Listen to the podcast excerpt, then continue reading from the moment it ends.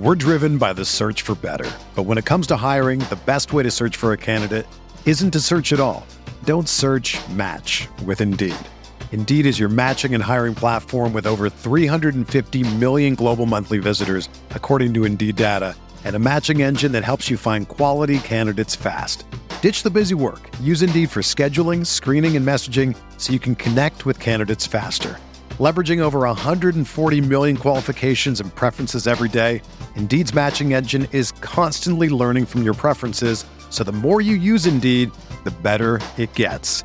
Join more than 3.5 million businesses worldwide that use Indeed to hire great talent fast. And listeners of this show will get a $75 sponsored job credit to get your jobs more visibility at Indeed.com slash BlueWire.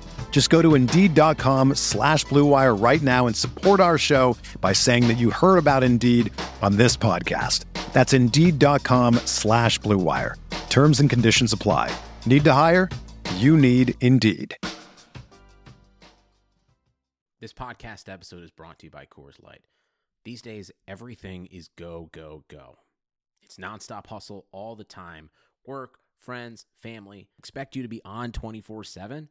Well, sometimes you just need to reach for a Coors Light because it's made to chill. Coors Light is cold lagered, cold filtered, and cold packaged. It's as crisp and refreshing as the Colorado Rockies.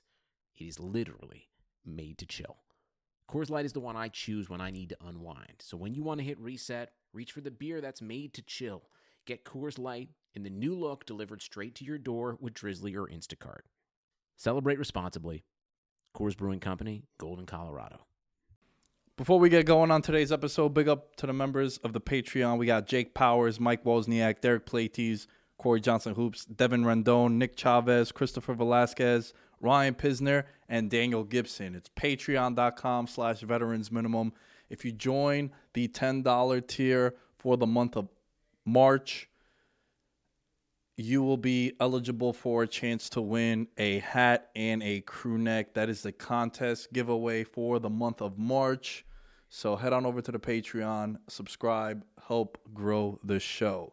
Today's episode, my guy Nick Alvarez from Twin Talk Yanks comes on and we talk about the upcoming baseball season. I'm excited about the Mets.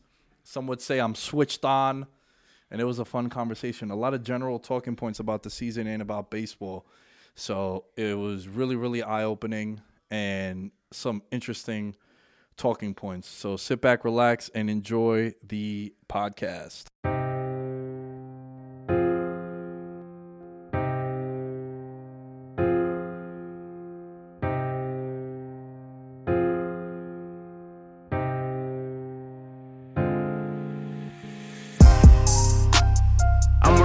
Respect in my city. I'm working hard for respect. Yeah. You think you got it, I got it for real. You think you got what I got? Uh. This one for those they forget in my city. This one for those they forget. Yeah. This dog off the leash and it's ready to kill. Ah, yes. What's good, everybody? Welcome back to Veterans Minimum at the Lamb Shows. You can find me.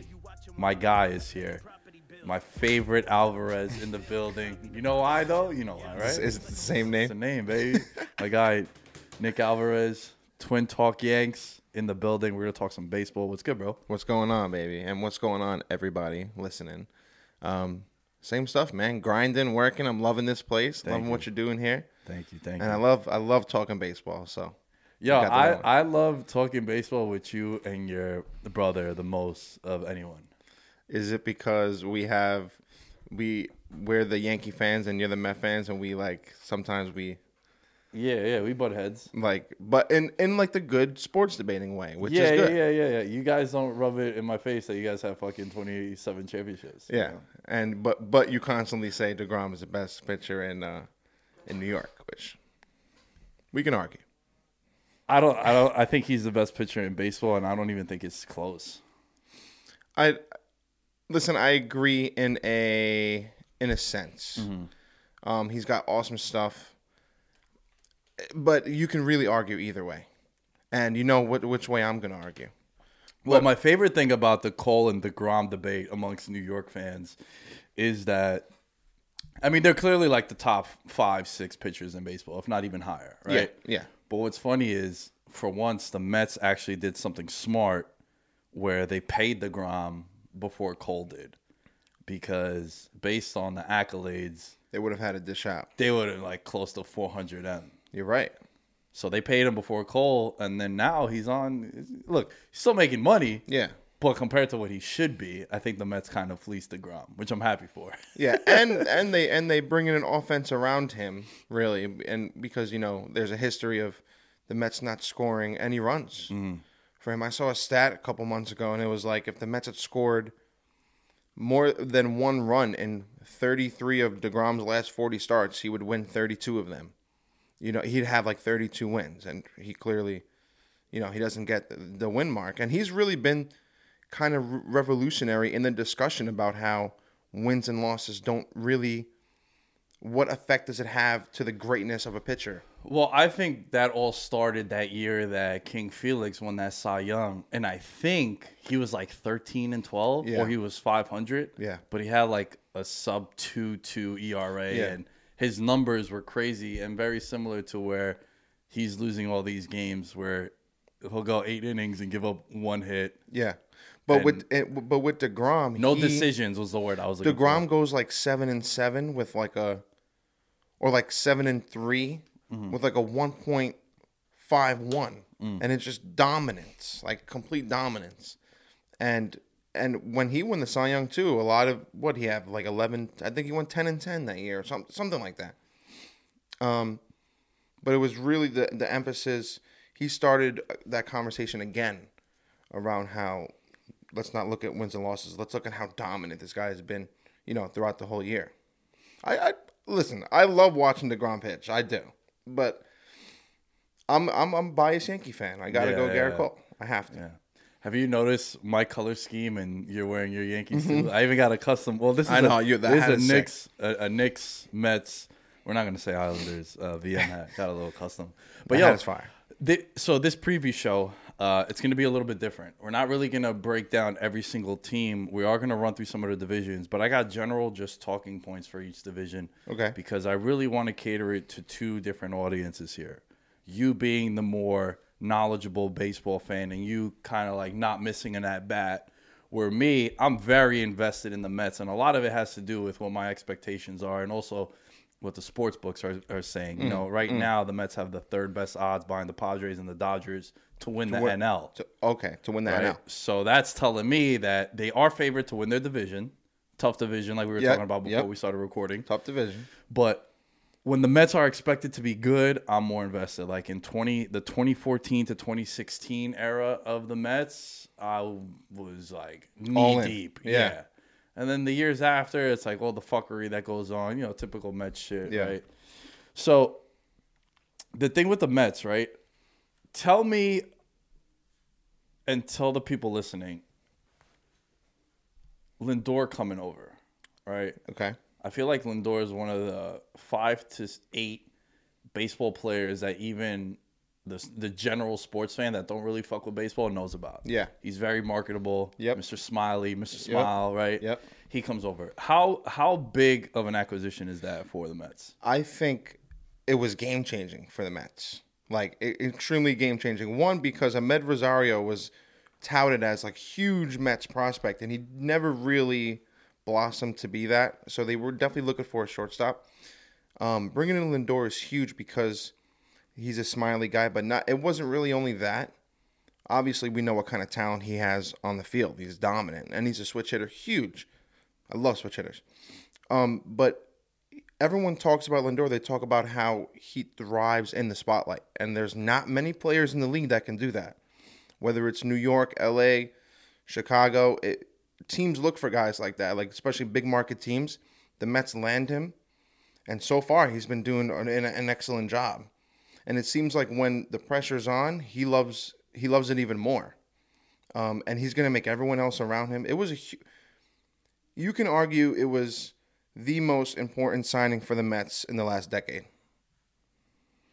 You can argue that. I mean, even over signing Degrom, right? Because Degrom is a But staple. also Degrom is homegrown. yes, So from a free agent perspective, like Oh, we were yeah. making fun of like Jay Bruce, yes. right? And, and uh, uh, And you want to hear a crazy take? And before this, it was Yoenis Cespedes. It was your biggest free agent signing since maybe Yoenis Cespedes, I would say. yeah, yeah, yeah. because Cespedes bought the Mets to the World Series essentially. You get him at the trade deadline. Mm. He goes off that summer, brings in, then he hits the home runs everywhere in the playoffs. Um, I think it's the biggest signing since then. I hope, and we're gonna. I know we're gonna talk about the numbers a little bit, but they're gonna have to lock him up. And he, a guy I think is that important. You got to do it soon. Well, there's one there's one good thing about the Mets, and it's this new owner, Yeah, Uncle Steve, baby. Stevie paychecks, baby. St- Stevie paychecks, dude. So listen to this. I didn't I didn't know I didn't know, know all this, but the Mets now are the richest team in the league, from what you know what the owner has. Yeah, Who would have fucking thought that? yeah. Who would have thought that? Three years ago, you would have said that, dude. Been like, yo, you're crazy. Yeah, you're you're wild, bro. Don't bring that shit over here. So they're the richest team in the league, and he got bread, and he also seems to be. I compared him to Mark Cuban. Like Mark Cuban loves the Mavericks. He's a fan that is owning the Yes, team. and that's huge. So check this out, bro. He's the richest owner in baseball, like net worth. The second richest is the Rogers Group, who owns the Blue Jays. The difference between Cohen and the Rogers Group is six billion dollars. My goodness. Wow. Cohen is twice as rich. That That gap is twice as rich that he could surpass 27 of the 30 teams in baseball. wow. Wow. Uh, besides, no, because the Yankees are. The Yankees take up like the majority of So you're talking six- about besides the Yankees, Mets, and Blue Jays. Yes. Wow. Yeah. My goodness. So basically well, that's a great thing. so basically you could be like, "Yo, who's a free agent next? What's up? Here's 400 million." Mm-hmm. And- and and it'd be like just a slap on the wrist. So so here's here's your test. Test number one, Francisco Lindor. Uh-huh. Test number two, Michael Conforto. Mm-hmm. Test number three, what's going on with the bullpen? Like we were speaking about before, Betances doesn't look great at all. Uh, you know, they they bring in Trevor May, Diaz. What are you gonna get out of Diaz? So test number one is Francisco Lindor. Test number two is Conforto. Conforto said there's been no talks yet about any contracts, and actually the Mets made an offer to Lindor, mm-hmm. and he politely declined. And you know they're gonna continue. He's not a guy that's. He said he doesn't want to talk contract extension talks during the During the season. Yeah. which is the kind of guy you want because he's locked in, Right. Right. So, And also, you're a guy like that in any sport, you know you're gonna get you're gonna get paid anyway. oh, I mean, look, So it's not a guy who just had, just had a career year and it's like, yo, let me strike while the irons the hot. I know that I've been balling all these years where I think he's. You, you think he's going to stay with the Mets? I think. He, I think they're going to sign him. There have been reports that it's heating up, and like Jon Heyman was saying, there's a sixty percent chance that it can get done before opening day. Mm. So, I mean, what hap- what would happen if you wake up opening day? It's like, which is an awesome time to wake up. It's, it's Yeah. an awesome day, and then Frankie Lindor signs a ten year. You know what? Three thirty. We'll say three forty. That would be awesome for Met fans. we spoke about this last time I had you and your brother on. Shouts to Chris Shouts to Chris. about baseball players making three hundred plus million dollar contracts. Yeah. there's a there's a history of them where it doesn't really translate to team success. Why do you think that is? Well, because you're so reliant on just that player's salary in general. Look at the Angels. I mean, Albert Pujols, number five in the home run list all time. Top, you can. Albert Pujols is one of the greatest players to ever suit up, but he also signed the worst. Not in his opinion, right? Because he's just signing a contract. But that contract with the Angels is one of the worst contracts of all time. I don't. I don't think it was for 300 mil, but now we're seeing more. Now we're seeing a lot more of it. It's still in the top fifteen all time. What what was uh All right, so we got four twenty six point five for Trout. d- give it yeah. Listen, he but he's one of the I'm sorry, but he's one of those guys where I, when I saw that I was like that's it. yeah, I felt that way about Pat Mahomes too. I'm like, he's kind of underpriced. That's that's yeah. So so it's Trout, Betts, Tatis, Harper, Stanton, Cole, Machado, A we- Rod.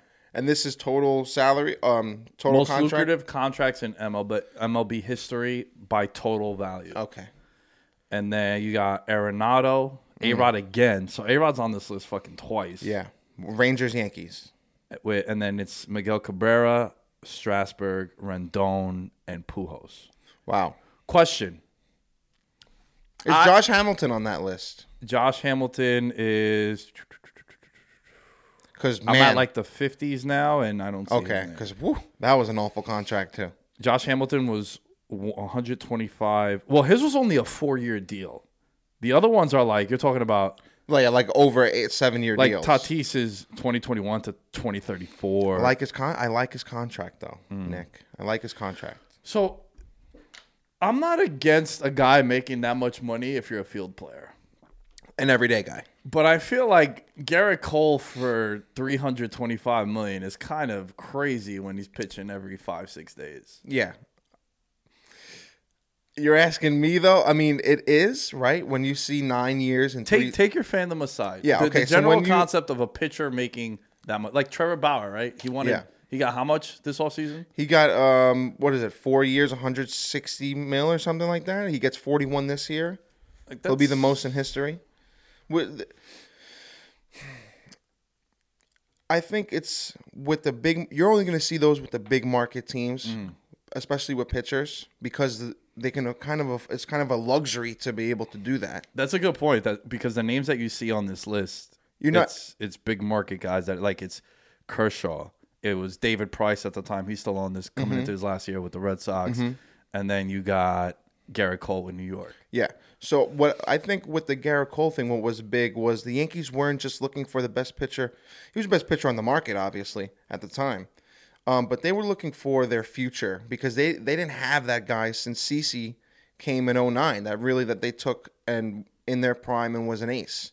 They had Tanaka, but we didn't really. I'm sorry, the Yankees. I'm taking. I'm trying to remove myself from the from No, the no, no. right I, I'm all for saying we. I say we. no, no, I say it all the time, but Yeah. in, in the in the for ob- I'm one of those objectivity right now. that like I change my outfit at halftime when the Giants. And you know what I hate? I hate when people say to me, I hate when people say to me like, "Why do you say we?"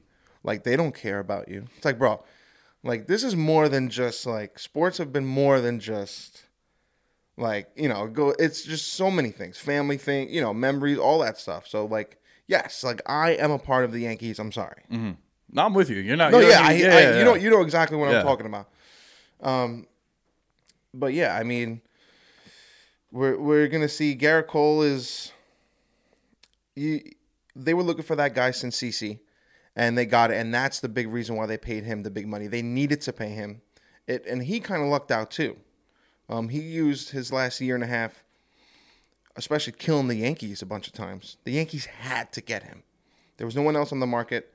And did they overpay a little bit? I don't know. Nine years, 324. We'll see. I mean, he pitched well in the postseason for the Yankees. You're going to get a full season out of him now. I think it was big for them needing to get him to, to spend that money. I also think that when it comes to free agents, you see it a lot of times when guys in the NFL, when they leave one team and go to another team, you're always going to overpay for a free agent. You just have to Yes. to get him drawn away from that team. Exactly. And also with the Yankees, which is really interesting, you're right. The Astros were daddy for like three, four years. Yeah. So not only do you steal him from a contender, you steal him from the team that stopped you from winning. So you weaken them also. Yes. We need the Yankees needed to get over that hump, which was not only the Astros, but it was getting an ace pitcher that we can have for one, four, and seven. Yankees didn't have that. They had Severino, but he was, you know, hurt and he was up and down. Tanaka, you know, he he he had pitched well, but the Yankees needed that guy, and now they have him for the next eight eight seasons now, or eight. And I don't know how they're going to structure that, but they have him for eight seasons. The guy where they can breathe and say, okay, because they're thinking postseason twenty four seven. Yeah. So that's what they got. I mean, It's he's their game one starter. With the Yankee fan, your expectations changes everything for fandom. yeah, Where if you guys don't win a World Series, you're disappointed with 103 wins ALCS. Oh, last season was a bus. Yeah. Bus. It's unbelievable, right? You you say that to a Pirates fan, like yeah, Yeah. you're gonna win 103 and you're gonna make the NLCS. They're gonna be like, yes. What's even up. worse, right, is how the Yankees have made it to the playoffs the last four seasons and gotten pretty far. They could have won it in 2017. We were like two pitches away from potentially going to the World Series. You never know what can happen. As far as How, how crazy is that? Like as far as things you hate, where are the Astros on your they're list? up there. They're up there over um over the they're over the Red Sox. Really? They are. Wow. Because why is that? Is it a Well, one- generational thing? Because Yes. you're, our generation, if you're a Yankee fan, you've been scarred more by the Astros and you have the Red Sox. Well, yeah, I mean, I grew up watching the Yankees Red Sox rivalries 04, that disaster. You know, we I remember that fully, but I wish Twitter was around for that. oh my god, we would have fought probably. Oh, We would have. We would have. We would have got deep. oh man, that would have been nuts. No, seriously, that would have been nuts. Thank That's God. my number one draft pick for things I wish social media was around for. Yeah. Or what about for like Because you- Austin and Rock? Or Yeah. even for like Austin and Yeah, Rock. yeah, yeah, yeah. That would have been nuts. That would have been wild. That But but from a sports perspective, because you know Yankee fans, you guys would have been like on your high horse, yeah. and then just to see the collapse would have been. Yeah, no, it was bad. But I'm kind of getting a little horny right now. Just saying this. you have to think about what the Astros did to not just the Yankees, but the game of baseball. Really, they really and they fucked the Yankees. And I can curse, right? yeah. Okay. Okay. They- I they- got the E on the podcast. Okay, good. Okay, good. they fucked the Yankees. They fucked Aaron Judge. Um, and it was just awful for the game. The way that they went about it was really bad too. But I mostly hated them because of how good they were, and that's why I hated the Patriots. Right? That's why I hated the Red Sox. That's why I hated the Spurs for like 16 years. I'm I'm not even a basketball fan. I just I don't hate I don't like the Spurs. Yeah, yeah. because they're just so good. Um, so it had a lot to do with that. They're they're over there. Yeah, they they're over the Red Sox because the Red Sox really we've been killing them. I mean, they beat us in 2018 in the playoffs, Mm-hmm. so it kind of like flip flopped them. But it go it goes back and forth. Fuck the Red Sox and the Astros. It's weird because like when you're when you're uh, as a Giants fan, I talk about this a lot. How the team that like I'm 30. My if you're in my generation, if, if you're like 26 to 34, you gotta hate the Eagles more than you you hate Dallas and Washington, just because that's Yeah. the team that's really prevented you from getting over the hump more than any other team. Yep, yep. Whether it's you know it's a week 16 game, you win and you're in, you're in the playoffs, and then they they lose, you know, kind of shit like that. And it's been for the Yankees. It's been it's been the Astros and it's been the Red Sox. But for me, it, the Altuve home run to oh over the top, over the top. I'll mm. never go through those ten minutes of what I went through when DJ LeMahieu tied the game, and then Altuve hit the walk off. I will never experience that swing of emotions. You can inject anything into me, and I will. No, I'm serious. I will never experience those ten minutes again. Dude, as a Yankee fan, what's the what's the team that strikes the most fear in your heart in the American League? That's a good question. I'm a professional, bro. That's a good question. Um, I, w- I would say the Rays, right? Because the Rays are, are a big threat. I would say Oakland. Houston is still a threat. For the Yankees, man, there's there's a lot of them. Oakland. I'm gonna still actually, you know what? I'm gonna still go Tampa, and here's why. I'm gonna go Tampa because until we prove that we can get over that hump of beating Tampa consistently, the Yankees, they're not. They're they're still they they really owned us the last two seasons. They beat us ten out of eleven times in 2020, and then they kicked our ass uh, in the ALDS. So I think it's I think it's the Rays, and I'll give you I'll give you. What can you tell me about the White Sox? See, I was thinking here- about the White Sox. Here's why, right? So I'm looking at the World Series odds right now. I'm using DraftKings Sportsbook. for for you, I would like the White Sox. For a guy like uh, for a betting guy like you, a Yeah. degenerate like you, yeah. I would I would like the White Sox. I uh I bet I love futures, MVPs, Cy Youngs and shit like that. I always bet uh MLB ones. There was one year, oh man. What do they have for the White Sox coming out of the AL? So out of the AL, I don't have it in front of me. Oh, league winner. Here we go. So right now in the American League, the as I have my UFC bets on for tonight, brother, brother. Okay, Yankees are the favorite, plus two thirty. White Sox plus three eighty. Twins plus seven fifty. Tampa Bay plus eight fifty. White Sox have the second best odds. in the American League, yes. That's even after the injury news to Jimenez yesterday. Jimenez Five, got five to six months, right? Well, yeah, and that's big. Yeah. Wow. They signed Lance Lynn. Yo, you know there was one year AJ Pollock. You Oh, yeah. on the mm-hmm. Diamondbacks. Mm-hmm. He be, I think he won the hits. Like he had the most hits in the league, and then that next year in spring training, he like broke his forearm. Yeah. sliding into second. Yep. Boss hits me up and goes, "Bro, they haven't pulled his hit total off the website." He's like, "We got to hammer the under." I was like, "Yo, the under's like 240 or some shit." He's like, "Dude, he's gonna be out six to eight weeks." He's like, "Even if he comes back, he's like, there's not enough. He won't." Yeah. Yo, we fucking max bet it. Free money. Wow. Look That- at you. See, I, m- someone like me, I would never know that. So with player props, sometimes they're late to pull them down off the market. But like, how late? Dude, this happened like overnight. You know, it was a West Coast. Okay, game. So it gotcha. happened at like ten thirty. Got you. Yes. So you Wow. know, sometimes working the overnight. look really- at you, yo. Look at you go. Look at you. Lie, cheat, and steal, baby. Free money. I like. Look, I like what the White Sox have done. Mm-hmm. Lance Lynn, they they have a potent offense. Um, we- we know what they can do with their offense, but it's going to be the question of what. Like, we need to talk about the Twins too. They need to win that division if they're going to do anything. And the Twins are a pretty good baseball team, and they've won the division the last two years. So until the, if you're a betting man, I'll take. Give me the White Sox, but to come out of the AL will be tough. Maybe to win the division, anyone you got to go through the Yankees this season. I don't know if they can go toe to toe with the Yanks yet. The White Sox have my favorite player in baseball. Tim Anderson. The level of I don't give a fuck that he has is amazing. Yeah, yeah, he's wild. Oh, you don't like bat flips? Here it is. Yeah. What's good? You know, you know he's and he's bought like flashback because they Yes. were. It was always the Cubs were always the flashy team in Chicago. Now he's bringing a lot of conversation back, and he's attracting a lot of players to go play for Chicago as well.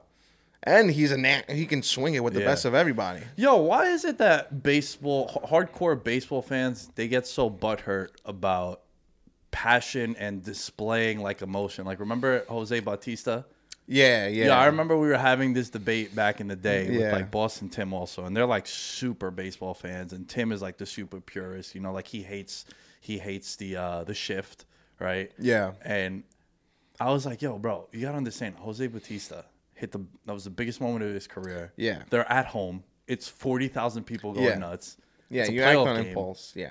You've been on a ship bag. Like that's the biggest moment of your career. Yes. Yeah, I'm gonna eight Mississippi my home run. Yeah. Mm. And fuck, that's the that's the best shit. I, I you're asking me how I feel about it? Yeah, how do you feel about that, yo? Like a guy fucking just hits a triple, and he slides in, and then he gets up and he's mad So hype. here's a funny story, right? I'm gonna tell you. This is how I feel about it. And we we played high school baseball together. Coach Rotundi, right? I hit. I lead off the game my my junior year. I lead off the game with a with a triple, right? He bat he batted me lead off. I lead off the game with a triple. I get to third base. I slide in head first and I scream. Right? I get up. I'm like, yeah. I pound my chest. He yanks me. he, yanked me, he yanked me right there. And I was like, what the hell? He reamed me out. He's like, I've seen you do that over 20 times. Act like you've done it before. You know what I'm saying? but what I- happens when you haven't? So exactly. So what happens when you have it? I don't know. See, that's when I'm all for it, right? Um, in those situations, in a big playoff game, right? Um, can people be a little bit excessive with it? Yes, but also I'm I'm like I'm I'm it is what it is. I'm an old school baseball fan when it comes to certain things, but I don't think it should be done like a lot of guys do when they're down seven one in the seventh inning, Right. With a solo home run. So I agree with you. That's why I think context is everything, right? Yes. Like Jose Bautista hits that home run. It's like, bro, this is And what made that moment better was his reaction to it. exactly. That's bro, what that was the cover of a for. Drake Yeah, that's what people remember it for. So I'm all for that. But if you're down seven one in the sixth or the seventh, you know, and, and you hit a home run off Gerrit Cole, who's that's your second hit of the game. That's just like I, I'm not with that. Mm. You're probably the next guy up is going to get one in the back. There was some heat for the U.S. women's national team a couple World Cups ago. I think the last World Cup, they played that first game, I think, against like Thailand, and they beat them 13 nothing. Wow. I remember they came out, and all the reports were like, oh, is that disrespectful to your opponent, this and that. And uh, Megan Rapinoe, who she's, I was telling uh, John, John was on the podcast the Yeah, yeah. other day, and uh, she was on the screen because she's been spearheading the equal pay thing for the women's national team fun fact the U.S. women's national team was the first one to really shine light on the equal pay thing for women's sports. And I was telling John, I was like, yo, she's in my Mount Rushmore of athletes that are just gangster, bro. Yeah. Like, she don't give a fuck, right? She does it. So she scored a goal in that game, and it was like 9 nothing, and she celebrated like excessive. And I was like, yo, celebrate. Like running and like sliding, right? Yeah, she did like a choreographed dance. I'm like, yo, I don't care about the whole sportsmanship thing. Like Brosnan used to say that too, right? Another Owls coach. yo, if you get on the field with someone, you have every right to beat the piss out of them. Yeah, yeah, yeah. Right? Yeah. It's like when you're up 45 nothing on someone, you don't need to do a choreographed touchdown celebration. yeah, yeah. So when people were outraged about the women's national team scoring 13 goals, I was like, I have no like score 23 Yeah, goals. yeah. I was like, yo, you don't really need to choreograph a, a celebration. Like save that one Yeah. for a more meaningful one. Yeah, so like what you're saying, like context is is everything. Yeah, if you're doing that in a spring training game, I'd be Yeah. like, "Mm, that's a little excessive, bro. But if you're doing that fucking game five on the road in fucking Houston and Judge hits a home run, it's like, Yeah. yeah, I want him to fucking throw his cup at Altuve. like I want him to go Take him with him when he rounds Yeah, second. yo, like you got to, you got to. So back to Tim Anderson and the White Sox, man, he's bringing some flash. I think He he's a guy who should. And there's always that debate about why aren't MLB guys more marketable, right? The one of the, the big talking points on like sports television and sports shows is, you know, if Mike Trout was to walk down the street in Times Square, no one's gonna know who he is. yeah, nobody except for me Yeah. and you. Well, like yeah, the the the, the baseball fan, but Yes. you know, like Tom Brady walks down the street, everybody knows Brady, Odell, you know, guys like that. Yeah, I mean with Mike Trout, a lot of it has to do. MLB has a weird way of like running their business. Mm. I mean, really, they do. You, Mike Trout is clearly the best player in baseball, and you have guys that attract so much attention, but they don't. You know, every Sunday night game is Yankees Mets, or it's Yankees Braves, or it's Yankees Toronto, or it's Boston Tampa, mm. or it's L.A. and San Diego. If they want to be able to get more of the casual fan base and have pe- they have to have scheduling so that more people see Mike Trout. He plays in the East Coast. Maybe when there's a boost in viewership opening day, mm. All Star break, you know, in between All Star break, towards the end of the season, you know, think or against the Yankees, maybe to start this something like that. Uh, but they don't, and I don't know. I, it's going to be interesting. I want to stay with the theme of the American League. So you think it's it's the Rays and the White Sox as the biggest threat to the Yankees, who also the Yankees not Yeah. only are they your favorite team, they're also the favorite to win the American League. Yeah, I mean, and you can't forget about the Twins either. Right. Yeah, those are the top four.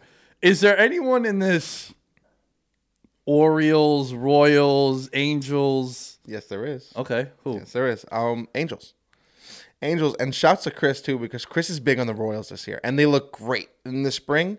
They, they, I think they lead, mo in mo- uh, like overall statistical categories in hitting. They lead the entire spring.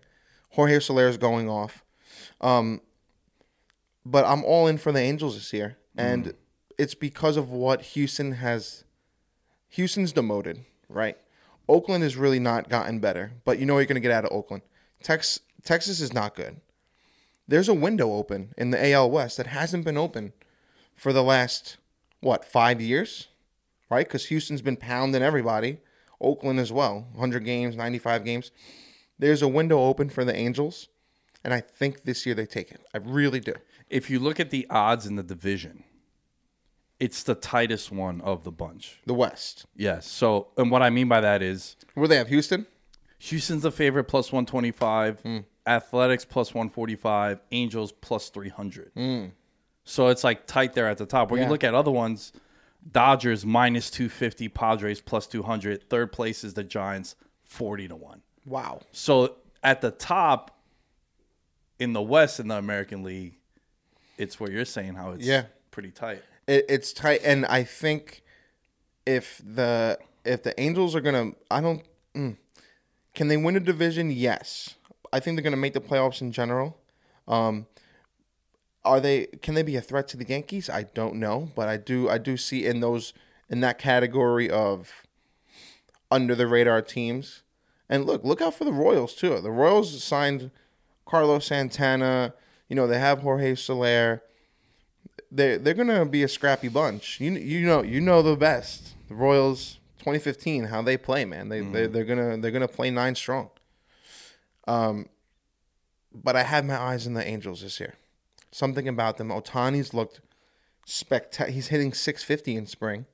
In Healthy four- also. in 40 at bats. He hasn't looked so well on the mound, but they're going to let him pitch. They have Joe Maddon. Anthony Rendon is going to be big, but those contracts are slowing them down. The Pujols contract, the Upton contract, he's still over there. The window is now, and if they got to grab it, if they're in, if they're in it between the trade deadline, they're gonna go get a big guy, uh, a big starting pitcher. They were in on Gerrit Cole. They were in on Trevor Bauer. Yeah. They just got the shit end of the stick. You know, it's funny. The Angels. Who doesn't are- want to play with Mike Trout? Yeah. You know, you know what I think with these big contracts, man, like guys like Trout, I feel as if you you can't not hit like 320. Yeah. You know what I mean? Like the level of expectation is so high. So high. because so much of the money is allocated to that guy where that's where do you think there's any like animosity between him and you know the backup outfielder as far as No. pay scale wise No. jealousy No, I don't think so because they know like who daddy is yes, and Mike Trout carries himself a lot Like Derek. Jeter like, mm. and he carries him. He's very humble. He's a guy that like still goes home to Philly every off season and spends and like goes to like his local barber still and Yeah. like you know goes. There's a there was a story he visits his um hometown high school. The new captain every season gets a visit from Mike Trout and like takes him out to dinner and stuff. So like he's one of those guys. All right, so I don't think it's any of that. I think he's uh he's the leader and he knows he's the leader on that team. And guys and guys look up to him for that and and he takes them under their wing. There's a lot of he's got they've got one of the top prospects in baseball, Jo Adell. Uh, if Trout brings him under his wing, I mean, look at look at what can happen. You know what I'm saying? So I think Trout has guys look at him and they're like, "Holy shit, that's Mike Trout!" Right? If I saw him, I'd be like, "Holy shit, that's Mike Trout." But at the same time, he's he's very good with like humbling himself and tr- just trying to get the job done. He's just trying to win. You know? When it comes to prospects, I've always been curious about this one. In the NBA and the NFL, you can see like a guy has it. Whereas like when a guy's in the minors in baseball and he's a top prospect, Yeah. how many of those guys don't pan out? Like we mentioned A lot of those guys. Rosario before. Dude, I was hearing about Rosario since like 2016. Like, yo, I got this kid, fucking the next Jeter, the Yeah, next fucking yeah. Miguel Tejada. Next Jose Reyes. yeah. Yeah. And then, like you said, just, he was he he wasn't. it let's be wasn't honest. that, He yeah. yeah. he was not. So good. how many guys fail to reach those expectations? I think most of the guys do. I think there's a fine line between the guys that are huge prospects and don't make it and the guys that are not talked about and end up being monsters. Right? Like no one really knew about Aaron Judge until he came up and he hit the the back to back home runs with Tyler Austin. I didn't hear about him. Bro, Noah Syndergaard was like a throw-in, and then uh, Travis, Travis d'Arnaud. yeah, the, the trade that they And did and- then with uh, what's his name, uh, R.A. Dickey. And look how that turned out. But then, like a good example is Jasson Dominguez for the Yankees. They're comparing him to Mickey Mantle, Mike Trout, Ken Griffey Jr., and Bryce Harper. It's like, Jeez. So what expectations do you have at that point then? If he doesn't go out there and hit 330 with 48 and 120 in his rookie year, He's trash. he's garbage. Yeah. So it's like that that makes no sense to me. Uh, me, I can speak for Chris too. We're we're about the eye test, right? Like, Yo, yeah, me too, Jason, bro. Jason, he can hit, he can hit front toss in front of an L screen for 440. So can I. You know what I'm saying? Like, anybody can do that. Put him in front of Max Scherzer for a spring. like, I haven't seen him in a spring training game. We haven't seen. We've seen his only professional at bats in Double A. So there's, I think what different the difference between basketball, baseball, and football like prospects, right? Is the basketball? I mean the the talent gap is huge from NCAA to to um to the NBA, but it's also different. It's a different skill base with baseball than it is with uh, basketball and football. Um, so I think that has a lot to do with it as well. It's time to talk to you about hosting your own podcast with our distributor, Blue Wire Pods. And there's no better place to host than Blue Wire Hustle. Hustle was created to give everyone the opportunity to take your podcast to the next level. Or if you want to host a podcast and you just don't know where to start, Hustle is the perfect place for you. As part of the program, you'll receive personal cover art, Q&As with Blue Wire's top podcasters, access to our community Discord, and an e-learning course full of tips and tricks. And on top of that, we'll help you get your show pushed out to Apple, Spotify, Google, Stitcher, and all other listening platforms. The best part is, and this is the best part, you can get all of this for only $15 a month. That's the same rate as any other hosting site would charge you just for the initial setup. So, if you're ready to do more than just listening to me talk about your favorite team, then make your voice heard in Hustle. Acceptance into the program is limited, so get your application in today. To apply, go to bwhustle.com slash join. Check out the description box in this episode to find out more, but that's bwhustle.com slash join. I also think because a lot of these prospects we don't see, we just kind of hear about them. Yes. And what I mean by that is, you hear about the top two percent. Right, but also I- I'm talking about actually seeing Yeah. like, on TV. Yeah. You don't watch AAA ba- baseball. Like, where can you find it? No, yeah. I mean, you really can't Whereas- unless you're a local in the neighborhood. You know, the the the minor leagues for the NFL is college football. So you see those Yeah. guys on Saturdays. You can You're just right. tell- I'm a big eye test guy too, man. You're right. That's a very good point. I never really thought about it like that. Yeah, man. They say that if you want to be a smart Sunday fan, watch on Saturdays. Saturdays. Because you get an idea of those next guys that are Yeah, going with up. baseball, you don't you hear about the top two percent of every team's prospects. You hear about their top pitching prospect and their top hitting prospect. Right. You don't really see much, uh, and that's why I think that that leaves room for a lot of the guys that are unnoticed and come out and blossom. Right, where in basketball and football, you hear about the opposite. You hear about ninety percent of them are busts. Right? What was the stat I saw on ESPN the other day? It was like from 2009 to 2016, there were 32 quarterbacks drafted in the first round. None of them, or like uh, five percent of them, are still on the same team or even signed a second contract. Right. So you hear a lot about that in football, but in baseball, you see a lot of them who can fly under the radar, and then come September, September call-ups, boom, and then they have a spot next year. So I, I don't know, but who knows? Jasson Dominguez comes out and he and he's a switch hitting Mickey Mantle. Sign me up. Dude, if you go back to 2012 in the NFL, Andrew Luck out the league, his choice. Yep. RG3, four different teams. Yep. Ryan Tannehill, new team. Russell Wilson's still there. Now there's some issues of him maybe leaving. Mm-hmm. 2013, I believe there was no quarterback taken until Geno Smith in the second round. It was the Night first and time. and night night. night night, yeah. What is he up to? I think he was last time I saw him, he was a backup for the Seahawks. Wow. Yeah. You go to um, Geno Smith. yeah, you go to 2015, Winston and Mariota, different teams. Yep. Both backups. You go to 2016, Jared Goff traded, Carson Wentz traded, Dak Prescott hurt coming back, he's still there.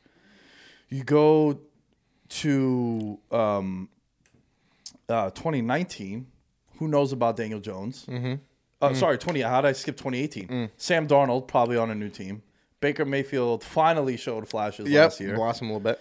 Josh Allen finally last Yeah. year. Josh Rosen probably going to go to the XFL. Yeah. Biggest L that I've taken. I was like ready to like sell my house, which I don't have, but like hypothetically speaking for Josh Rosen. Really? Yeah, I loved him coming out, man.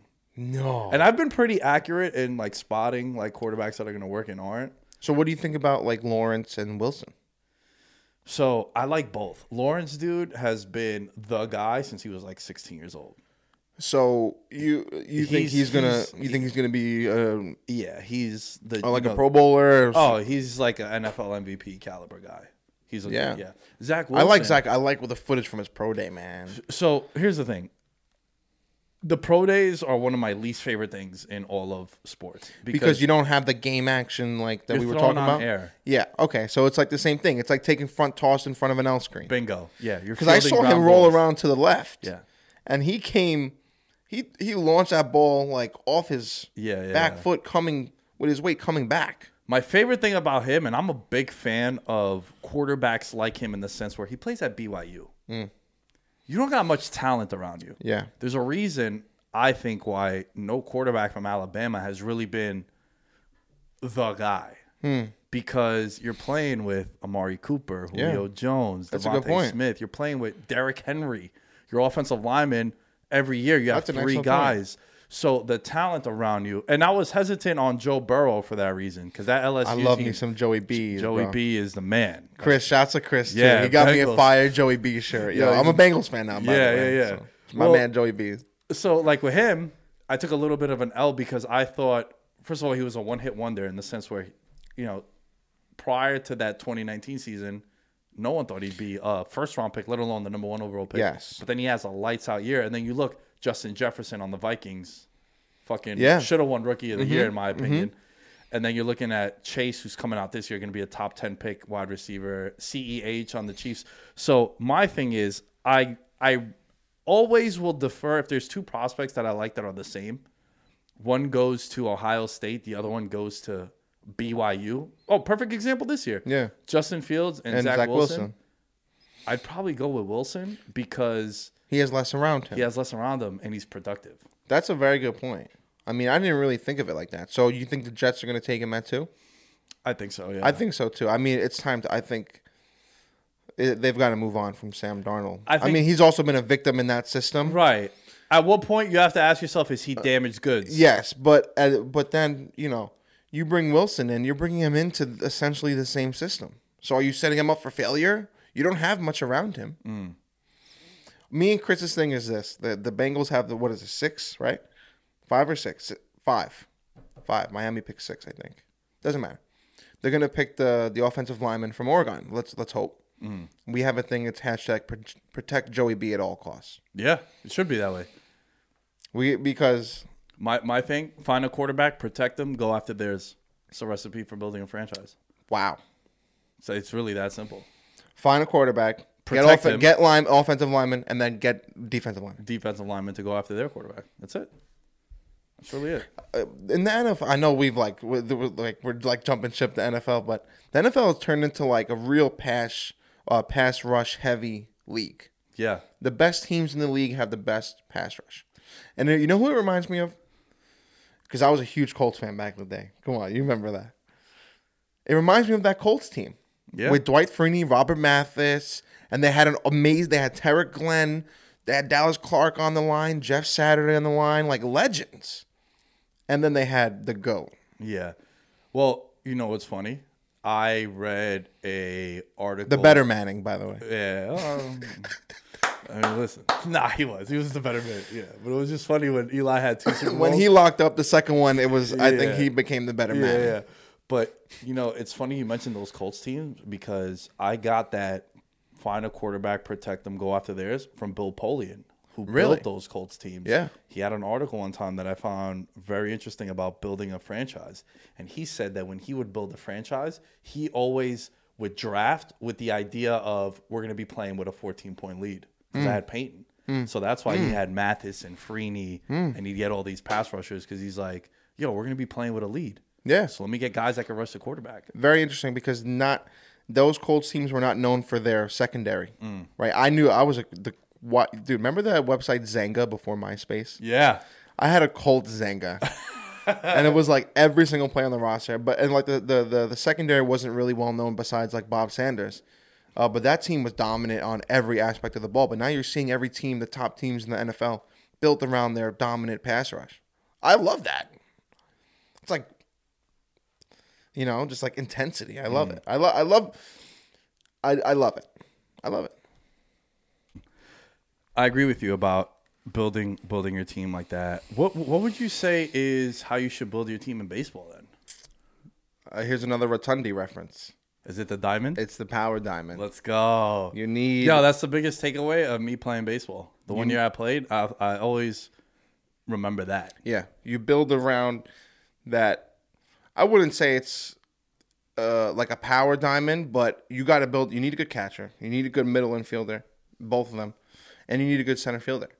So I think you build around that, and a lot of the teams in baseball, you see, have that power diamond. The Yankees, you can say if you move Aaron Judge to center field, whatever, but they have that power diamond in Sanchez and LeMahieu. Sancho? Is he still Sancho? Yes, he's still Sancho. That's my guy for real. Always. Is that is that the one athlete that you defend the hardest of any? Always. Dude, we spend like I know. yeah. There was this like arguments. Like this one dude on Twitter just like after every Gary at bat, it got to a point where he would like m- like message us, tweet at us, like, Did you see that? Did you see that? Excuse me. So I blocked him. right? I don't like blocking people on Twitter. I don't because I'm not. Re- I'm all about like open debate and stuff. Yeah, yeah, I, I'm yeah, not. yeah. I don't like doing that. But I told him I was like, look, I don't like doing this. I have to that day Gary hits two home runs and hits a double. So I was like, damn, I would have loved to really get back at him right now. But I will I will defend Gary. Mm. Always. Because that's my guy. But it's that power diamond. You see it in a lot of these teams. Look at the Rays, right? Look at the Angels. Look at the the A's really did it with when, when they had Semien, Laureano, um, and they had Profar back there and Jed Lowrie night night. Um, so if I were to build my team, it would be around that power diamond for sure. My baseball team. Hmm. hmm. Interesting. Uh, where are you in the sense of? I feel like a lot of games get lost because of the bullpens, just across the board. Why do starting pitchers get pulled so quickly? We saw it with the Rays in Yeah. the playoffs, Yeah. and you mentioned the Rays being a threat, bro. They lose Snell and they lose Morton. That's, Yeah. that's a lot to try to overcome. So that's why I was surprised when you said the Rays were like a team that kind of scare you. Yeah. Well, the thing with the Rays is they pulled Snell most notably, um, and a lot of their their their starters early is because of their uh, dominant bullpen. Right? They have so much trust in these guys, these flamethrowers that go out there, that they're willing to pull the starters. Same thing goes with the Yankees. So at what point does it come back and bite you in the ass? And it did with Kevin Cash in um in the World Series. He takes out Snell and then they give up three runs. Me, I'm I'm the eye test. If my guy's out there, right, and I and and he's got 120 pitches, that's a different story, right? But Snell had he was five, he was cruising. He had Yeah. like nine strikeouts.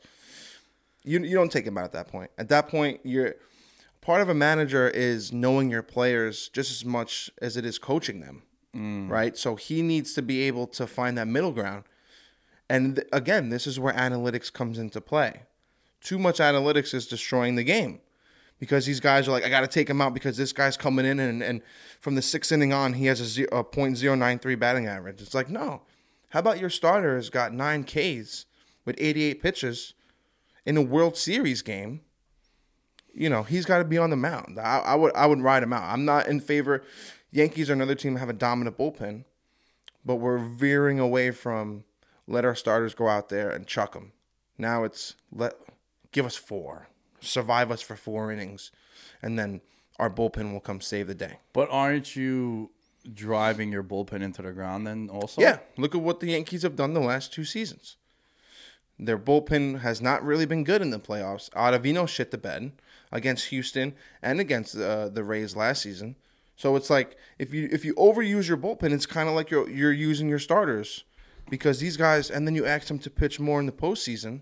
It's just a recipe for disaster. We have like like Chad Green throwing like 123 innings a year. Mm.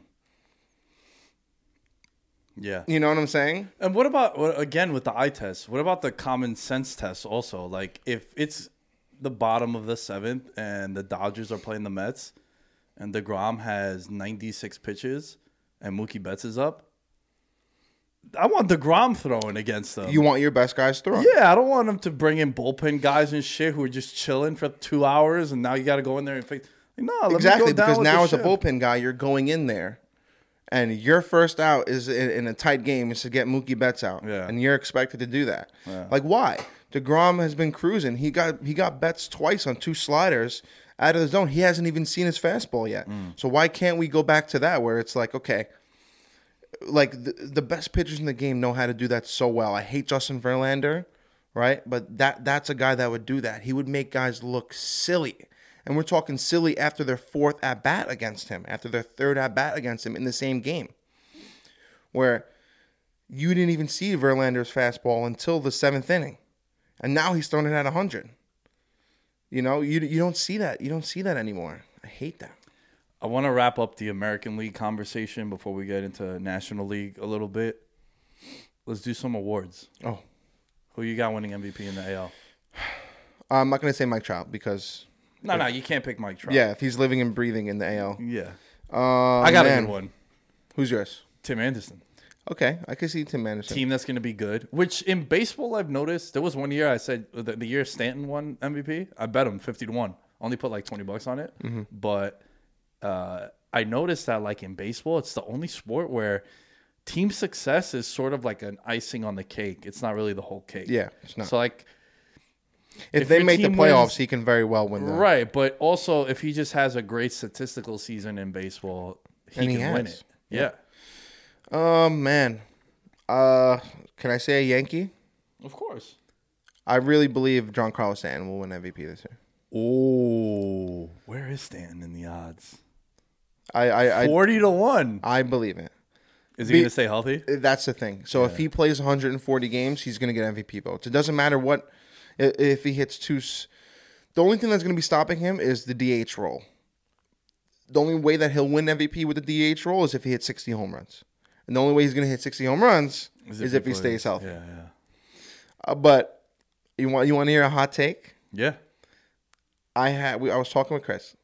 I got three Yankees in the top seven MVP votes for the league this year. Judge being the other. You're gonna throw DJ LeMahieu in there because he's gonna get MVP votes. Gerrit Cole, I think, will get MVP votes if he if he we have him for a full season. Uh, he's, he's gonna win over 20 games, and it's gonna be Judge or Stan, one of those two guys. Maybe Gary Sanchez. I'm serious though. I mean, if Gary if Gary can get a hot streak of two two three months straight, which is hard to do, I know, but if he can get a hot streak, he'll get MVP. All right, maybe I'm like You're reaching a little bit. I am reaching a little bit, and I was talking to my buddy last week, and he's like, "I'm not satisfied unless Gary hits 270." I was like, "Slow down, bro." Is it is it uh is it a black eye on your resume if you have such a loaded roster around you?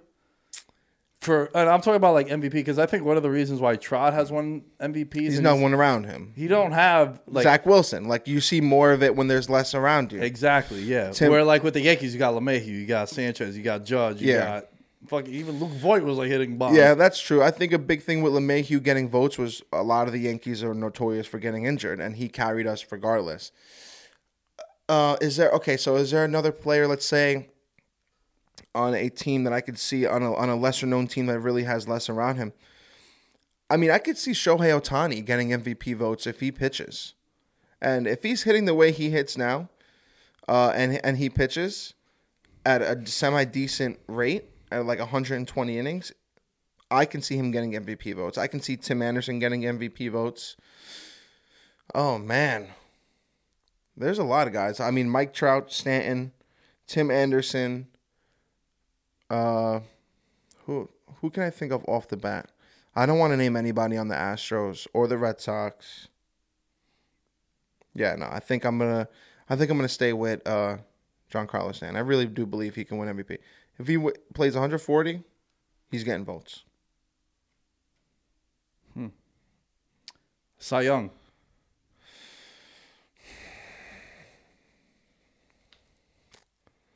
Oh man, You want to say Gary Cole, I bro. do. I really want to say Gerrit Cole. Just tell you can say it. I really do want to say Gerrit Cole. Um, If he doesn't win an MVP in his tenure with the Yankees, is that a Who, bad Gerrit thing? Cole? Yeah. no, I don't think it's a bad thing. If he doesn't win a Cy Young, that'll be a bad thing.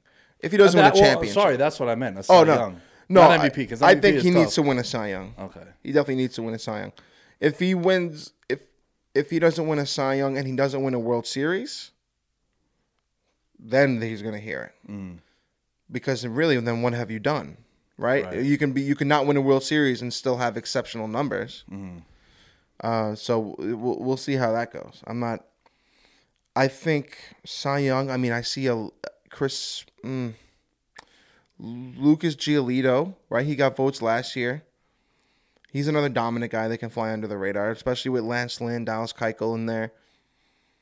Oh man, I mean, is who else really is there besides So Giolito is the third favorite. who's the second favorite? Shane Bieber. Again, Shane Bieber. I don't. I'm not too high on Shane Bieber. I'm sorry. I'm not. I don't. I don't. Uh, he's got good stuff, but look what the Yan- the Yankees whipped it out against him, bro. Just left it on the table. Just right on the table. No, they've they, they did. They they got him the first inning for three, the second inning for four. I don't. I don't see much in in in uh, Shane Bieber. I want to pivot over to the National League, just because I know we opened up with the Mets. But Dodgers, they finally win the World Series. Yeah. they get over the hump. About time. Yeah, Because like they they were were another just- team that was just there, there, there, there. It's like think you knew was it was going to happen. yeah. It was like five straight years they went to the NLCS or Yeah. World Series. Yeah. and then they finally won it. Mookie, man, Mookie, and then you throw in Bauer. were you hype when the Red Sox got rid of him? Yeah. Um, Me, I was like, bye. And you're going to the NL too? Adios. I'll see you in the World Series one day, Mookie. Yeah, That's exactly what I was thinking. I was like, what the hell are the Red Sox doing? You give up Mookie, they go, oh, Benintendi goes to the Royals too. I've totally forgot about that. You get rid of Mookie, Benintendi, um, who's there? Mitch Moreland's gone. They got these young guys now that are excelling, but I was like, you guys are stupid. JD Martinez has nobody around him now. Xander Bogaerts, eh. But you get rid of who gets rid of Mookie Betts? yeah. Poor Alex Verdugo too comes over. It's like for Mookie Betts, you got these huge shoes to fill. Dylan, was- Dylan said he met him one time when he was working at the hotel. He's like, "Yo, one of the coolest dudes." Who Mookie? Yeah, Dope. he's like, he's just mad cool. And yo, also Mookie's 28, bro. It's not like he's like 37. He, he seems like you just want to like chill. He's he seems like one of those kids and in like growing up in the neighborhood that was dominant in like every single sport. You know, like he can literally just do anything. It's like, like oh. all oh the girls like them. yeah, like yo, cool, like want to hang oh we're him. playing pickup football. Oh, call Mookie. Oh, we can get him on the squad. You know, Yeah. oh, we're we're playing pool today. Mookie can play. you know what I'm saying? Like he was just nasty at. every- He can do everything. Who's the biggest threat to the Dodgers in the NL? Is it the team in their division? There's a lot of Padres, like a lot of Padres love. Yeah, there is, and yes, yes, I, I, I do think it is. I think it's going to be the unfortunate thing for the for the Padres is the Dodgers being in their division. I think a lot of you know what? I think the Mets are a big threat. I really do. I think the Mets are a big threat to the Dodgers as well because they, in a sense, the the, the Padres have done a good job in matching up only to the Dodgers with mm-hmm. their with their pitching. The Mets can match up with both of them with their pitching and their offense.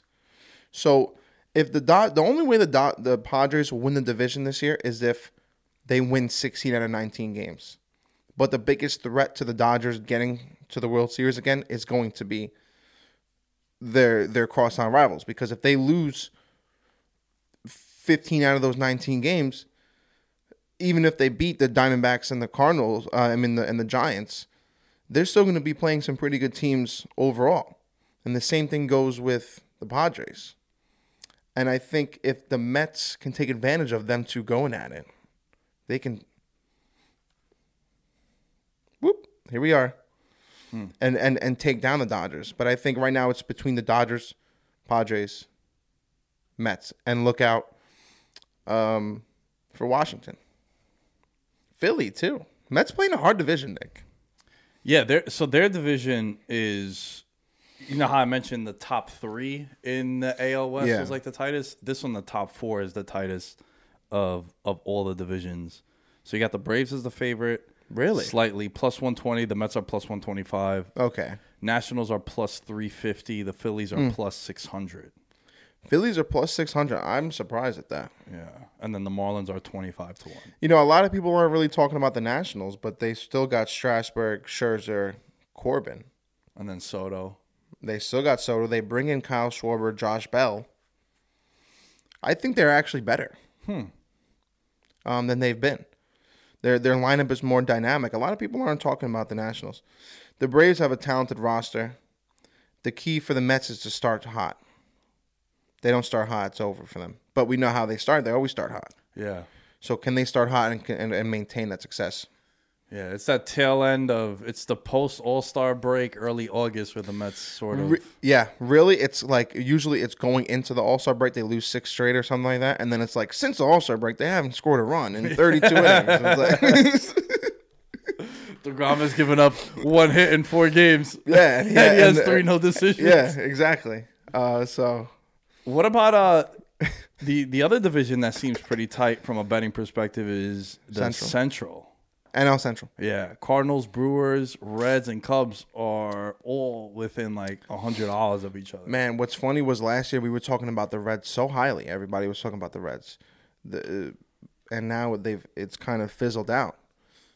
I Who was that dude they used to have that would steal mad bases? Billy Hamilton. Oh, bro, I remember Yeah. him just like Yo, he'd steal. He'd tag up from home on a on a pop up to the shortstop. I remember playing like yo in 2016. Uh, this is a humble brag and a flex. I'll pat myself on the back. I won so much money playing NFL DFS.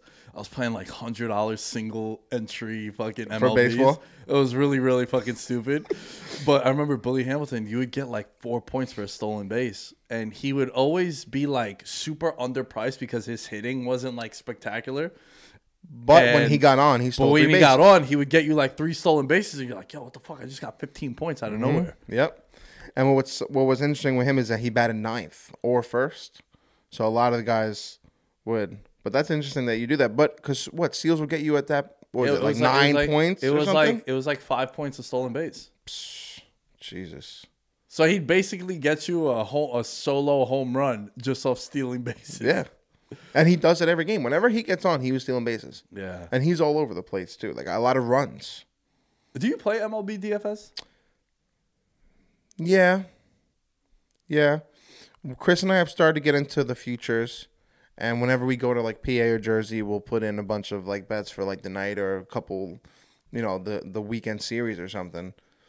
But uh, man, I, I for someone like me, right, who knows everything about who's hot, who's not, pitching matchups, you know, uh, the ins and outs of literally like the shoelaces, like everything.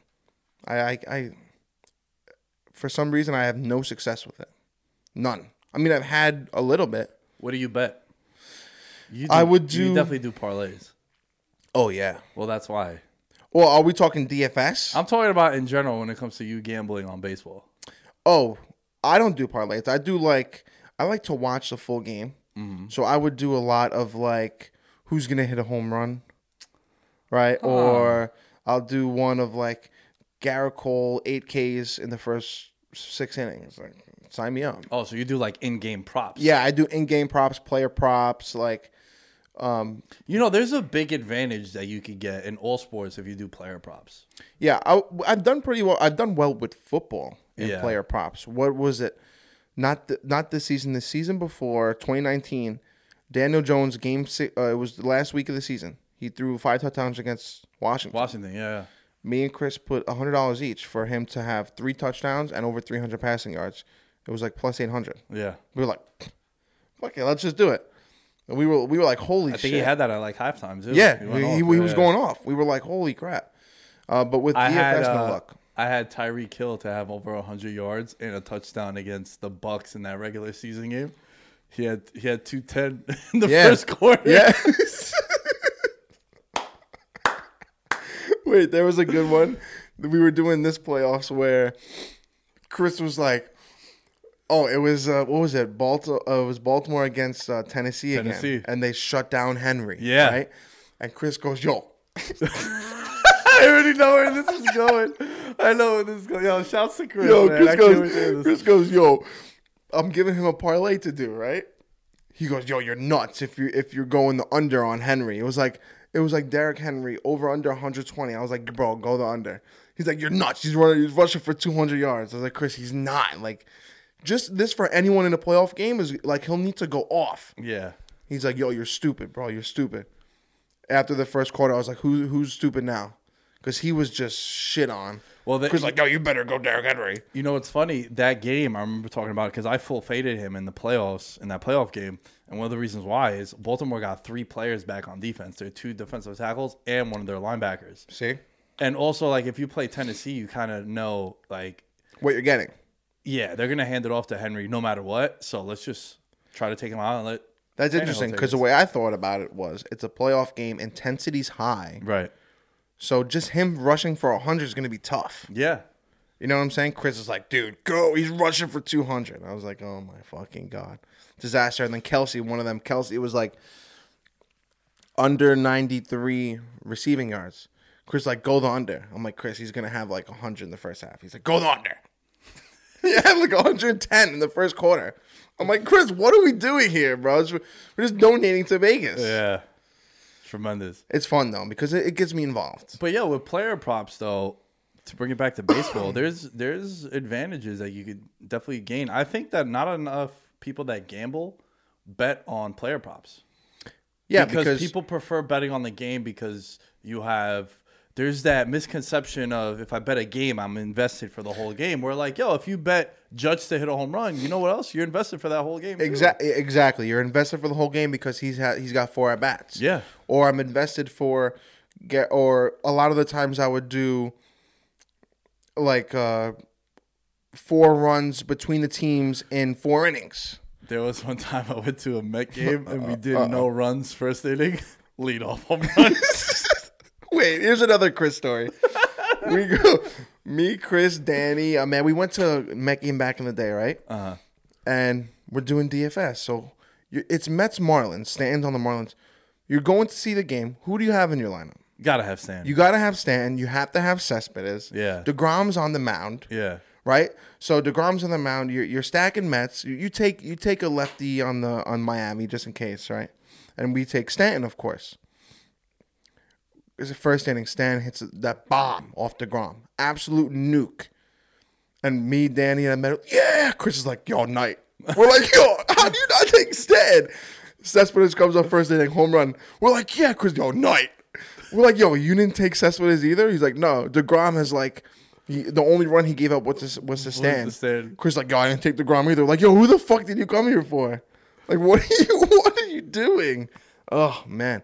Yo, I think if if the MLB does what the NBA did and really tap into sports betting, I think they could get more people 100% to come and watch it. For 100%. for for stories like yours just now. Oh, 100 percent. Like if I can in-game shit, be like, all right, yo, who's coming up next inning? All right, we got fucking Stanton, Judge, and, Lock it and in. Sanchez. Let's take the over in that inning. Sports betting has made me a fan of other sports just because of sports betting. Oh yeah, Right? Like when we had the conversation last time I was on where I didn't watch UFC until COVID hit and UFC was the first sport to come back. yeah, I was like, well, I got to spend my money on something. yeah, Let's put it on not Amanda Nunes. I mean, I learned the hard way. yeah. right? But but um, sports betting made me a fan of that. Sports betting made me a fan of uh, college football today and the fight tonight. It's gonna, it makes me more involved in and it got me.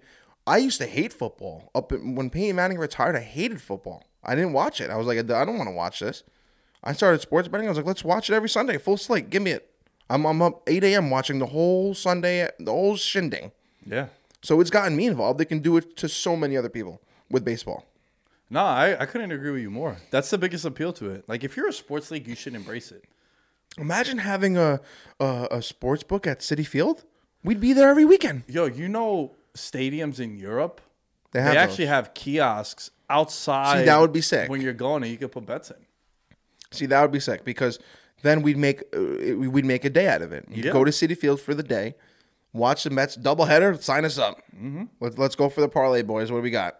You know what I'm saying? Like it, would- it would, and not only that, I mean, it's going to bring in the cash flow too. Everywhere. Well, yeah, there, there's so many. There's so many moving parts that it all would come back to more people following your product. Yes.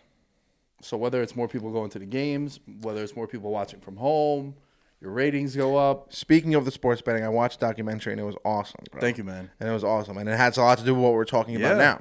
now, right? Because you've been an advocate for sports betting and the legalization of it in Yeah. New York for Yeah. years. Yeah. You know, I didn't know about how that tunnel you could make bets from right there, Yeah. from the city. I did not know that.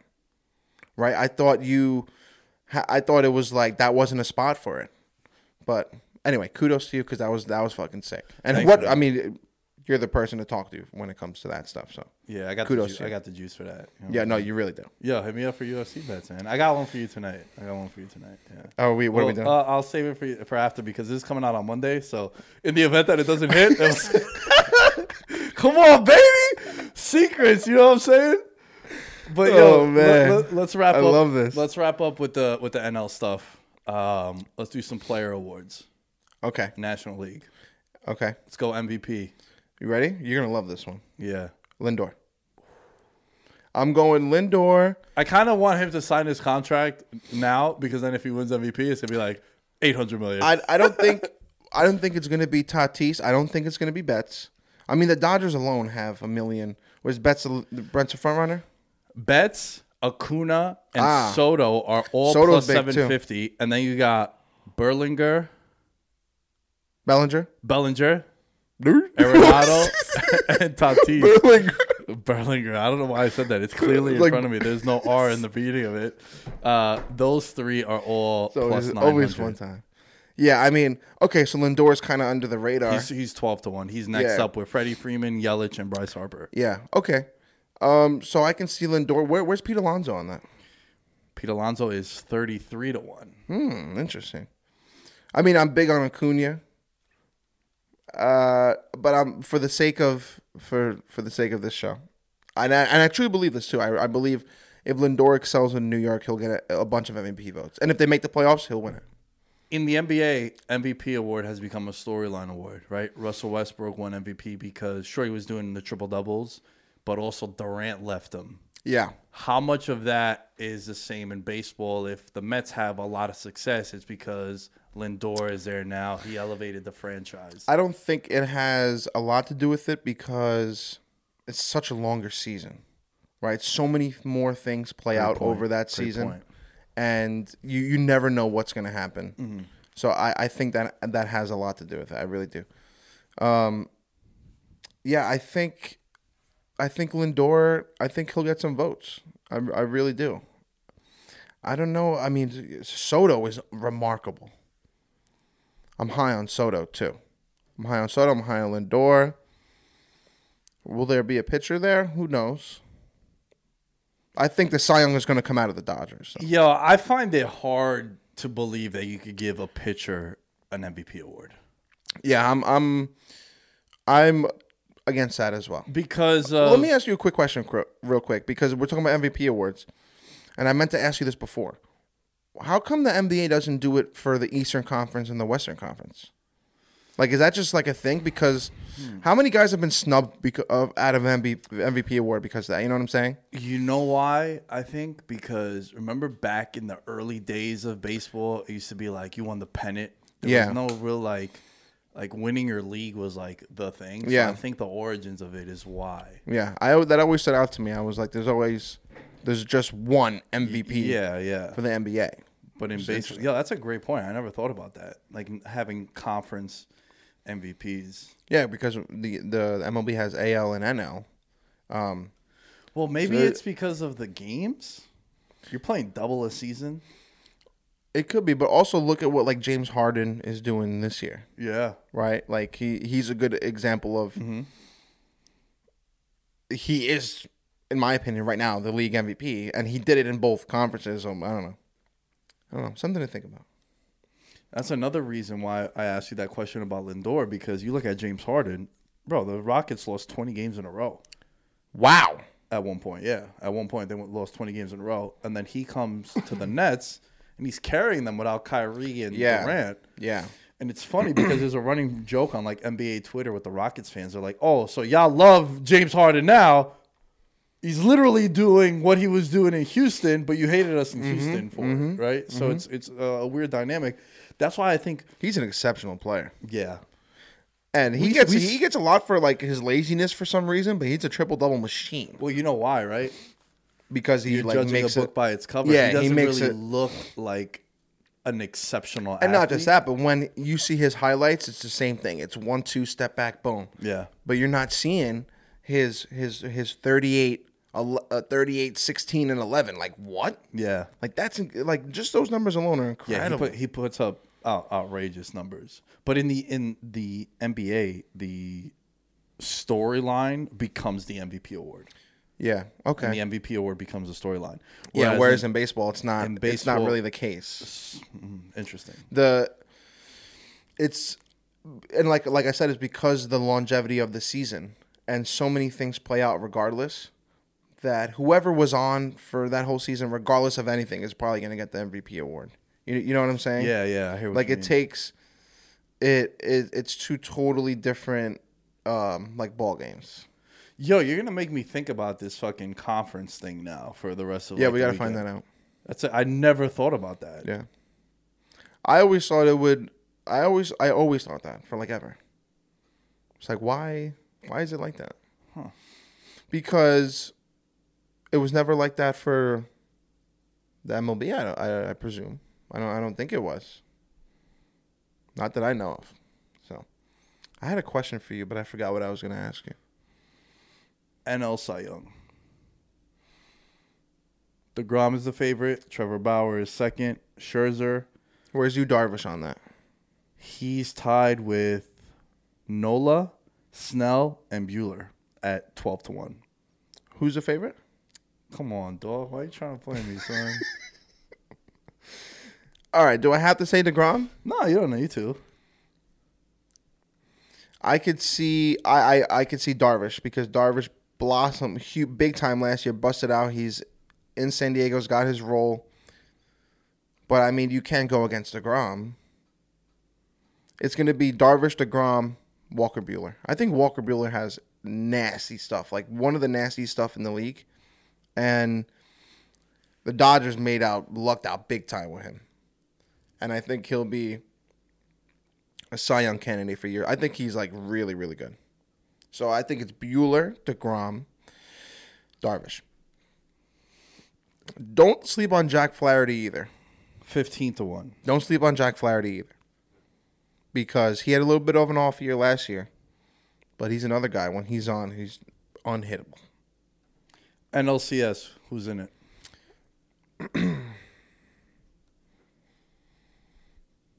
Padres Mets. Ooh. So there'll be a new World Series champion this year. Yeah, I, I think I think Bauer is not what everyone seems for him to be and what he got paid. Um, was he the one with the drone?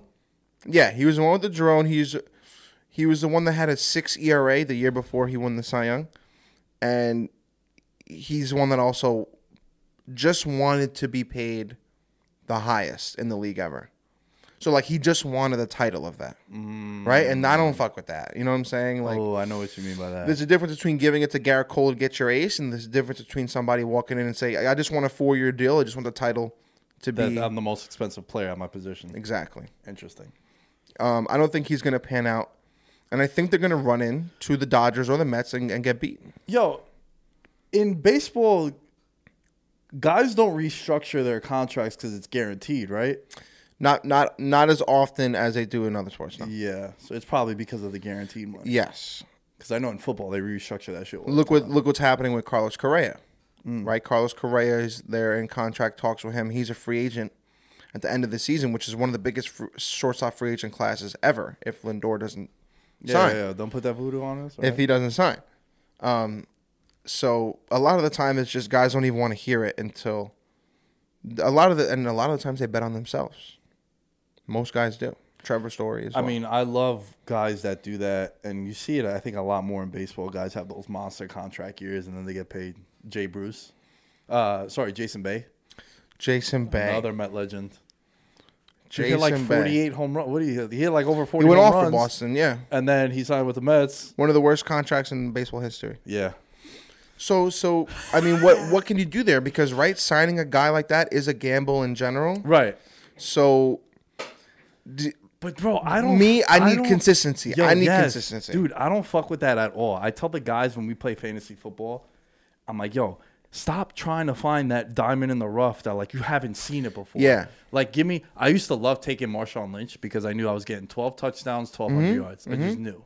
I didn't want to. Like, in. like like this year. The hot one was like Austin Ekeler, right? This I'm talking about this past Yeah. year. Granted, he got hurt. That's just you can't factor that in. But like Austin Ekeler, it's like, yo, Melvin Gordon's not there anymore, and this dude is coming in. He's gonna be the starter. We've seen him in spot starts. Now he gets the workload. What happens? He misses nine yeah, games. yeah, exactly. and he kills your fantasy. I'm all about that consistency. I want guys that I know I'm gonna get. So like in baseball, I see that shit a lot where guys go into their contracts years. They have like all of a sudden, fucking remember Chris Davis on the Orioles? yeah, like I don't who know still who still has to play because he's under that contract. Yeah. but now look at a guy like Aaron Judge. You got to pay him soon, but what do you pay him because he's been hurt a zillion bajillion times. But when he's on the field, he's the best player we've had since Jeter. Mm. Right, the most dynamic, most most box office. Right. yeah. So so what do you do? You know what else it is with Judge, bro? He's such a freak specimen. Yeah, him and Stan are. Crazy. He needs now. They're doing the whole yoga thing. I don't care. I want to. You know why I love Robinson Cano? right? And everybody can talk shit about Robinson Cano. A hundred in, in his nine year career with the Yankees, he played a hundred under 155 games once. Like that's consistency. And you know what he did with the Yanks? Like it was just Yeah. year after year. The same thing with Jeter. 19 year season. The only year he missed more than um, he played under 130 games was when he dislocated a shoulder. Yeah. Right? Like that's consistency. Those are the guys that deserve the big contracts. Do you give it to Fernando Tatis? Like I love the way it's structured, and I love the way that they were like structuring about it. But now he's dealing with a shoulder issue. He's been hurt before. You, he's 22. It's like, you know, so we're they the middle ground has to be met with that.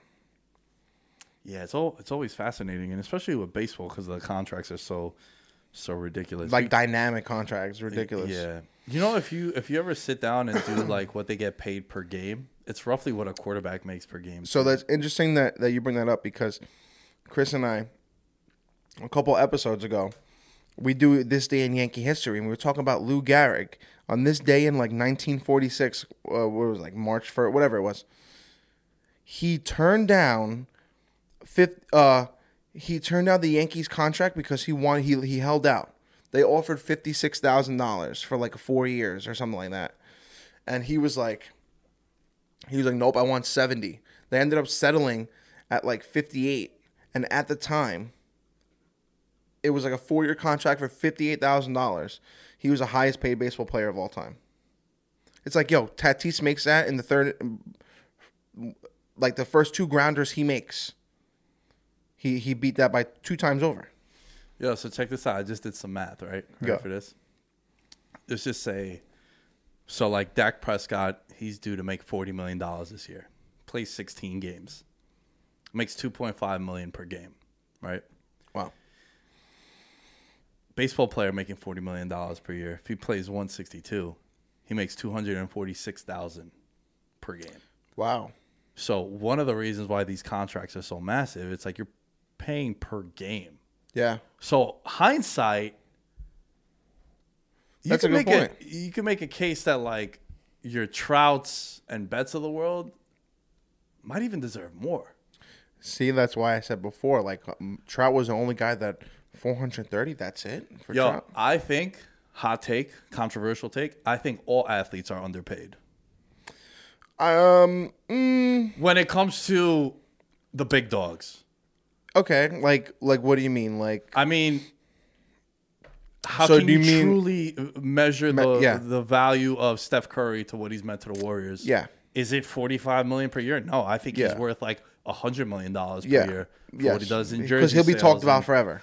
That his aura, his his pull with the fans. Dude, they built the stadium in, in San Francisco, a new arena, which Yeah. you know, San Fran ain't cheap. yeah, I mean, okay, so we're talking. We're thinking about different aspects. And I'm thinking more along the lines of just physical uh, talent. I'm in talking that about- sport. I'm- I'm so you're bringing the into the whole package Yeah, in. the whole yeah, package. okay. No, I agree in a sense. I mean, Derek Jeter made what? I think I think 18 million was like the most he made in his career in one season. Like yeah, but Mike Trout's paid 435. What? What's gone on with the Angels? You know what I'm saying? So it's that it's that reverse where he's got the Curry is skillful, like one of the best in the league, but Mike Trout is hands down the best in the league. Mm.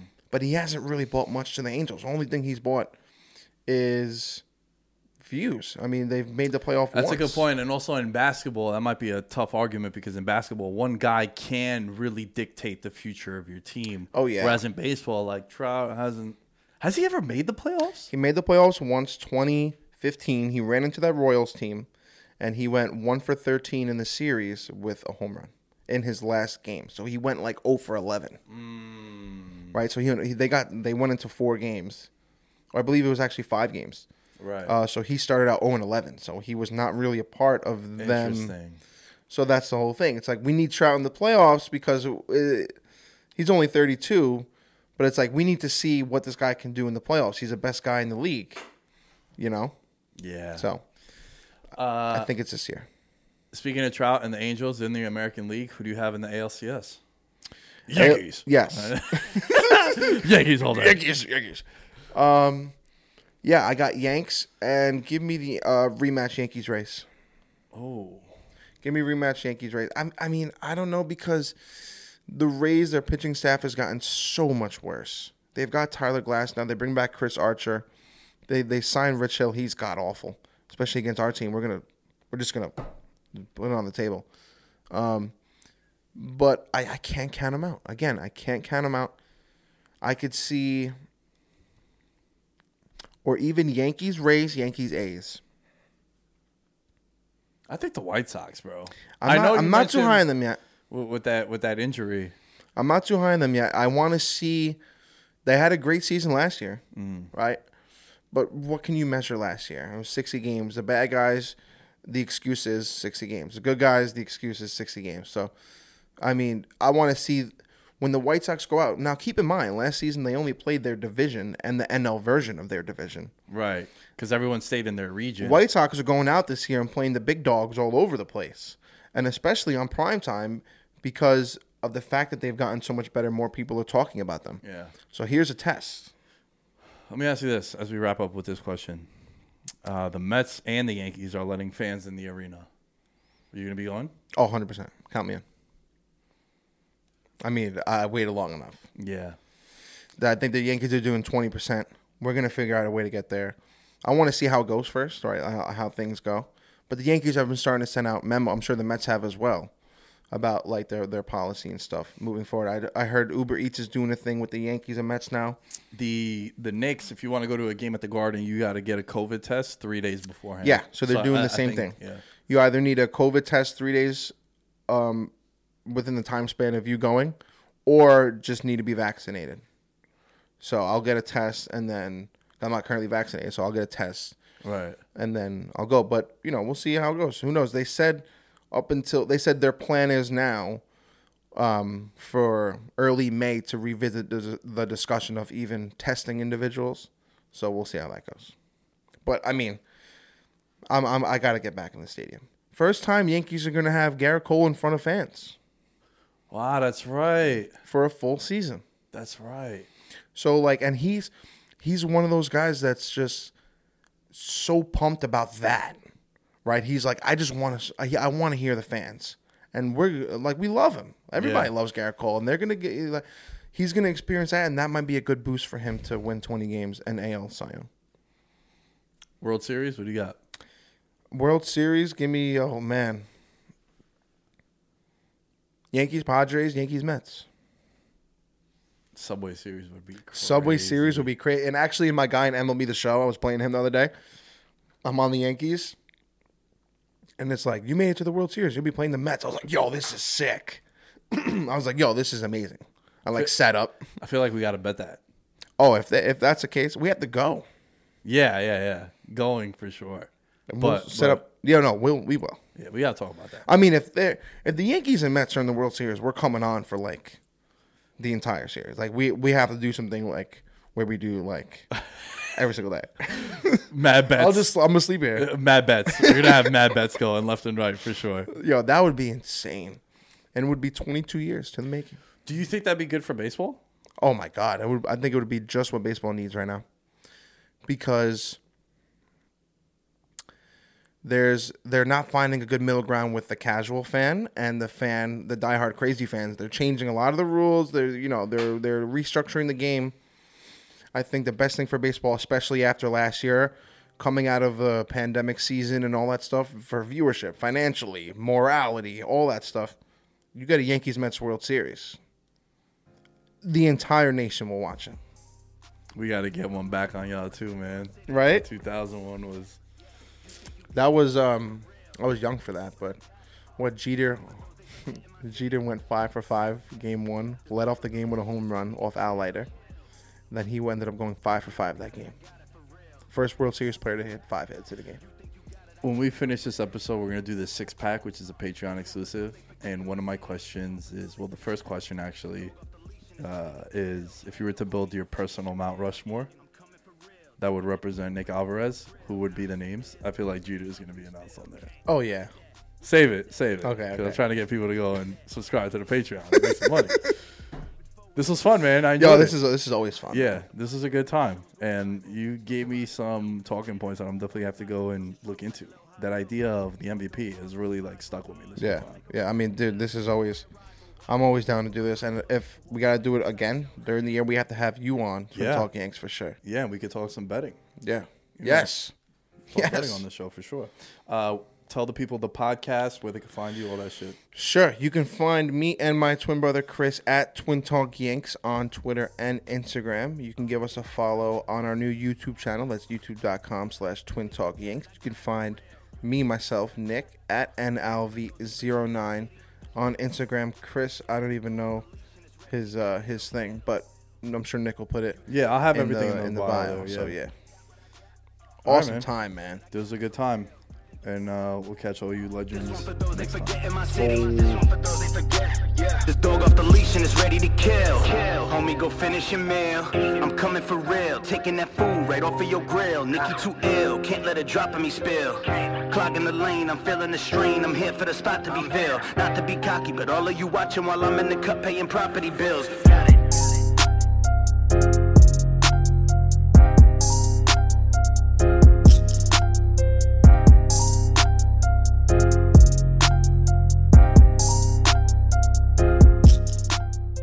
Everyone is talking about magnesium. It's all you hear about. But why? What do we know about magnesium? Well, magnesium is the number one mineral that 75% of Americans are deficient in. If you are a woman over 35, magnesium will help you rediscover balance, energy, and vitality. Magnesium supports more than 300 enzymatic reactions in your body, including those involved in hormonal balance. From functional medicine doctors to mental well being and female hormone experts, we all know that magnesium is the one mineral to improve all aspects of well being and health. But which one? Magnesium Breakthrough from Bioptimizers, the trusted choice recommended by leading experts with seven best absorbed forms of magnesium to ensure your body receives the support it needs for overall well being. Go to bioptimizers.com slash balance today and use code BALANCE10 for 10% off. Support your journey to wellness at B-I-O-P-T-I-M-I-Z-E-R-S dot com forward slash balance. Magnesium Breakthrough from Bioptimizers, your foundation to optimal health and vitality.